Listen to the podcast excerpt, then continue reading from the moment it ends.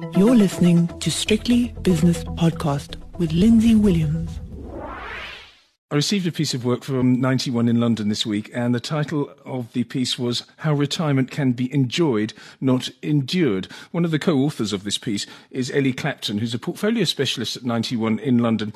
Now, Ellie, I've been covering the retirement industry for many, many years, both in South Africa and, of course, in London. It seems to me that it's got its own momentum and it's constantly reinventing itself. There's constantly new regulations, some good, some bad.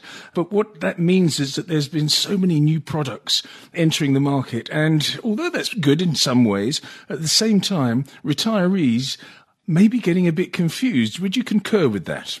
Yes, Lindsay, I, th- I think I think you're absolutely right. To be honest, so retirement outcomes have been a have, have become increasingly so a hot topic ever since we saw the pension freedoms come into play six years ago.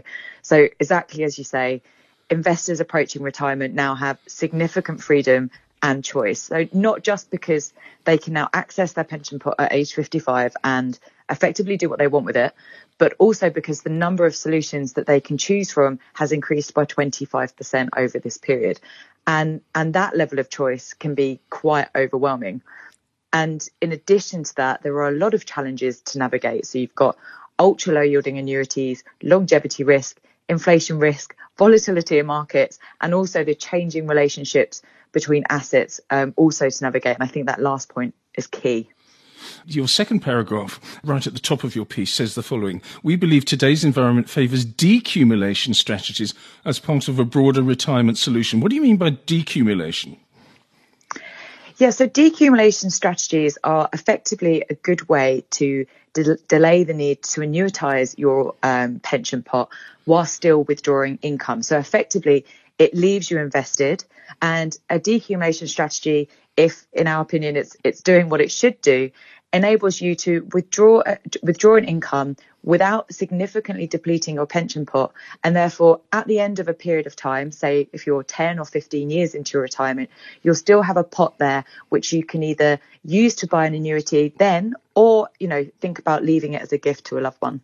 So what you're saying is that your goal is to get an income, a monthly income that gives you a, a lifestyle, a living standard that you've been used to, but at the same time, it preserves your capital.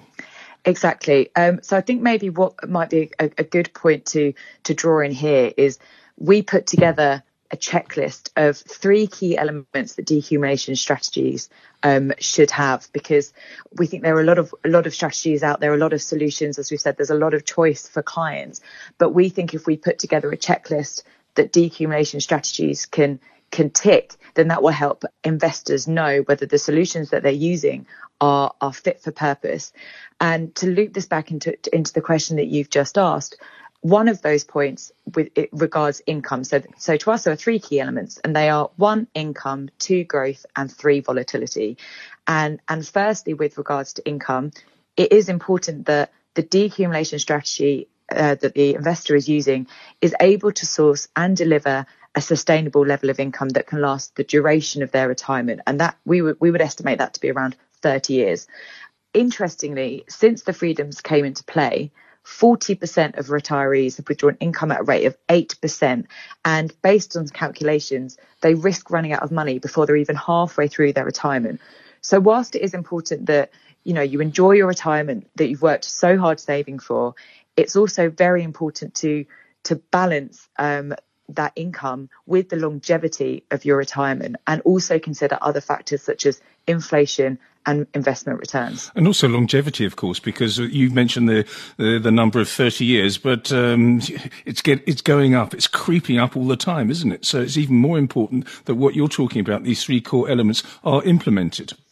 Yeah, I completely agree. And and actually talking to that point maybe on longevity, and, and, I, and I mentioned it earlier, um, that one of the key challenges that retirees are facing is the changing relationships between assets. Now, if you break it down in retirement, most investors, simply put, want to receive income and they want to preserve their capital as much as possible. So essentially, they're looking for income and defense. And convention, conventional wisdom would have said that defensive fixed in, fixed income, so like developed market sovereign bonds, were best placed to deliver these outcomes. And you know, we've seen that's exactly what lifestyling strategies do. You know, they de-risk as people get older, and that typically means moving money into bonds. But the low level of bond yields that we're seeing now, and also the possible inflation presents a really challenging outlook for fixed income and it leaves them ill equipped to provide sufficient income or to be able to provide defense when investors need it most, i.e., in periods where equity markets sell off. So, if you're looking for longevity, our outlook for defensive fixed assets um, is it, it, it, means they're not very they're not, they're not viable. You can't rely on defensive assets alone um, in order to navigate your the longevity of your retirement successfully. Yeah, your second core element of the three uh, says the following: use growth assets in order to avoid the pension pot running dry. Now, in the past, I think it was uh, very tempting for uh, retirees to sit down and say, "Right, we've got to preserve our capital, and I'm, I'm very happy in the money market or the fixed income market, and I don't want to go for growth assets because they're too risky." In fact, I think the conventional wisdom has been turned on its head in recent years. Yeah, I think that's true actually. Um, and I think what's important to to think about with growth assets, allocating to, to growth assets, well, as, as we've just discussed, defensive fixed bonds aren't viable. You know, they, they can't do the job all on all on their own. So you need a growth engine within your decumulation strategy. And that doesn't mean, you know, requiring a growth engine that doesn't just mean ramping up your equity exposure, but actually when you look beyond what an asset is called, you know, you look beyond just whether it's a bond or whether it's an equity, and instead think about how they behave. There are actually a variety of growth assets out there. You know, it can, can be high yield corporate debt, it can be emerging market debt, listed property, and also equities. And our return expectations for those assets are much greater than they are for defensive assets, and therefore ensuring that you obviously still balance the risks, you still have an allocation to defensive assets, but having a balance between defensive and growth and having that growth engine leaves decumulation strategies better placed to help investors meet their retirement outcomes. Volatility in markets has been a part of your life for, when everyone's life actually, for over a year now, but there are bouts of volatility and I can't see that changing over the years. So you say for your third point, focus on lower volatility to avoid the worst of market drawdowns. How do you do that? So exactly. So this third point on the retirement checklist, I, I would argue personally is is the most important. Um, it is crucial, I think, that decumulation strategies actively manage volatility um, in order to mitigate sequencing risk. Now, sequencing risk is the risk that the order and timing of investment returns are unfavorable, and it can be catastrophic if it occurs early in the decumulation stage.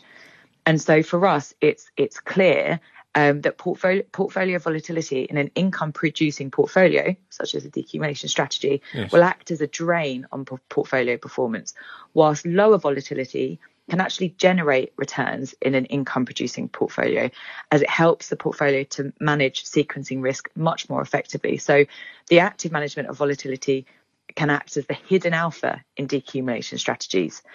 But in terms of how you do that, well, a couple of a couple of options that that might come to mind automatically for some is you could increase cash or increase allocation to defensive assets such as developed market government bonds. But if you look at cash first, well, the rates on cash means that they are effectively wasting assets. So you're not actually going to be generating a real return, which doesn't help an investor meet their outcomes. And with regards to defensive assets, whilst we think they should be included within a decumulation strategy, you still need that growth engine. And actually defensive assets, you know, such as developed market government bonds are increasingly unreliable because of the low, low level of yields and the threat of things like inflation.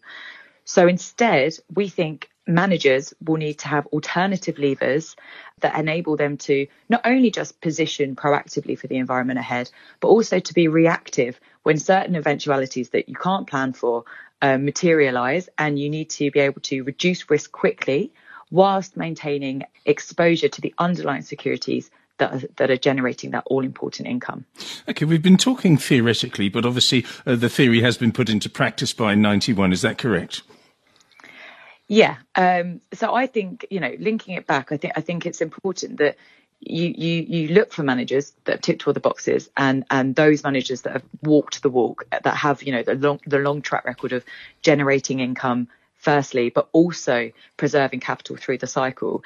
And and that is what the Ninety One diversified income fund has done. And we think we think it ticks all the boxes on the retirement checklist and so helps investors meet their retirement outcomes. So the fund has delivered an attractive and consistent level of income since inception in 2012 and has done so whilst preserving the underlying capital through its active management of risk.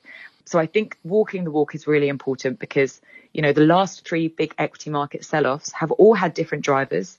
And so the next one will also likely be, be different. So having a manager such as the team that run the Ninety One Diversified Income Fund, um, who have demonstrated their ability to navigate different environments and different market sell-offs, we think are best placed to reduce sequencing risk and deliver on those retirement outcomes.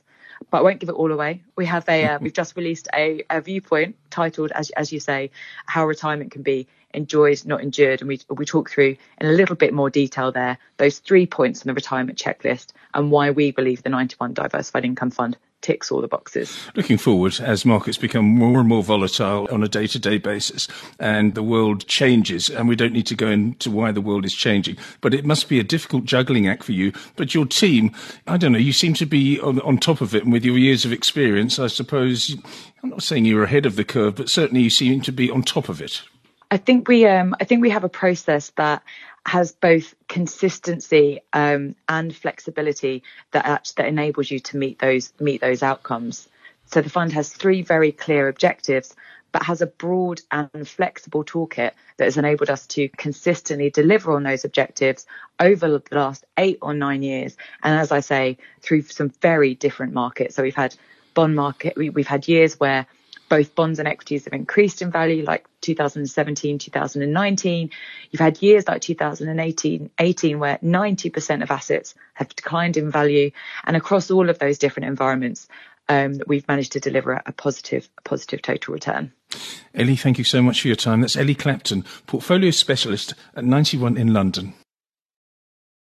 The views and opinions expressed in these podcasts are those of Lindsay Williams and various contributors and do not reflect the policy, position, or opinion of any other agency, organization, employer, or company associated with strictlybusinesspodcast.com.